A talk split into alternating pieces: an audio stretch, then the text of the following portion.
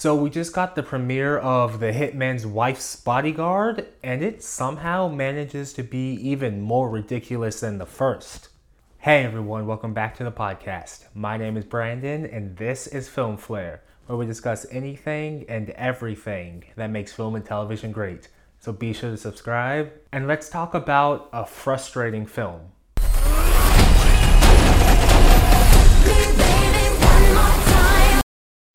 Now, this movie carries over the same writer and director from the first one, and the story follows the now burnt out bodyguard Michael Bryce as he continues his unlikely partnership with the assassin Darius Kincaid and now his conwoman wife Sonia as they get roped into a mission to stop an evil plot that threatens all of Europe.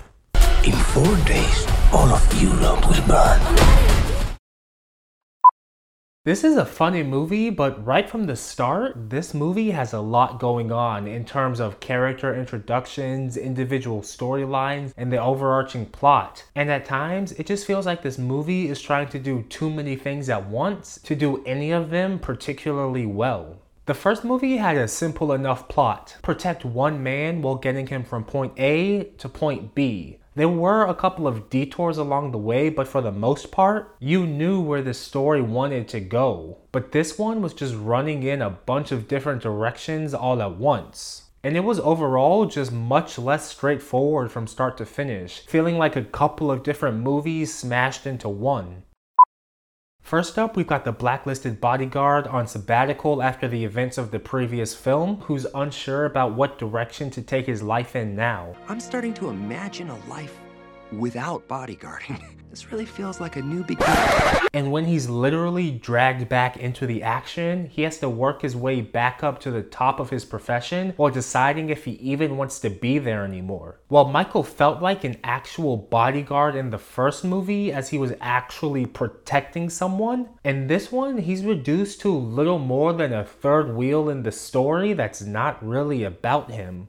He spends a good portion of the film not even having a say in the things that are happening and was both literally and metaphorically a passenger in his own story. Then there was Darius and Sonia Kincaid, the criminal lovebirds who may have been on their honeymoon, but definitely were well past the honeymoon phase of their relationship. They spend the whole movie either fighting or making out, but the relationship as a whole was really just used as the basis for a number of running jokes throughout the movie and really not much else. I would make a great mother, don't you think? I would think you, a yes. mother? A child would be so lucky to have you as its host.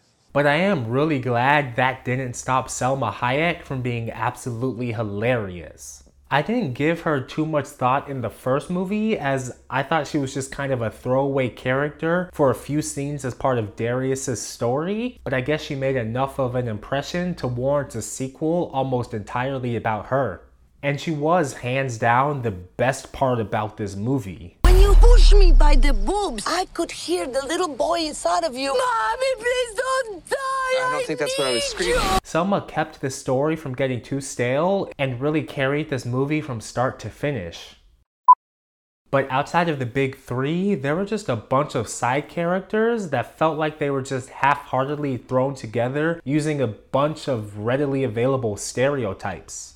There was Morgan Freeman as Michael's father, who honestly just felt like a cameo rather than a role that added anything of significance to the story. He was supposed to be the greatest bodyguard in history and the gold standard that Michael was never able to live up to. But then he himself isn't who he pretends to be and winds up being everything Michael wants to avoid. I don't think he needed to be on screen to have the impact the writers were going for, and he just wasn't built up enough to warrant the type of reaction I think they wanted out of him. Not to mention the few scenes with the Interpol agent who doesn't want to be there but ropes everyone into his unsanctioned schemes as he tries to save the continent from a terror attack.